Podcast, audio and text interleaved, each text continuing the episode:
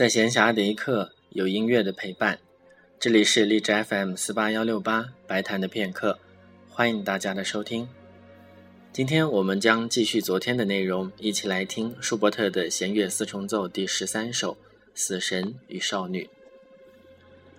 第二乐章是一段主题旋律和五段变奏。有人说，舒伯特是一个阴柔的贝多芬。在变奏曲这一领域，我们是不是能感受到些许贝多芬的气息呢？这乐章使用了舒伯特的歌曲《死神与少女》当中的旋律，一开始的这一段主题就象征着死神步步紧逼的脚步。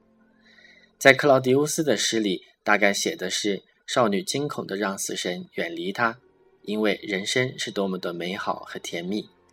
死神却对她说：“给我你的手。”你将在我的怀抱中温柔的安息。在欧洲的一些绘画作品里，常常能看到对死亡的表达。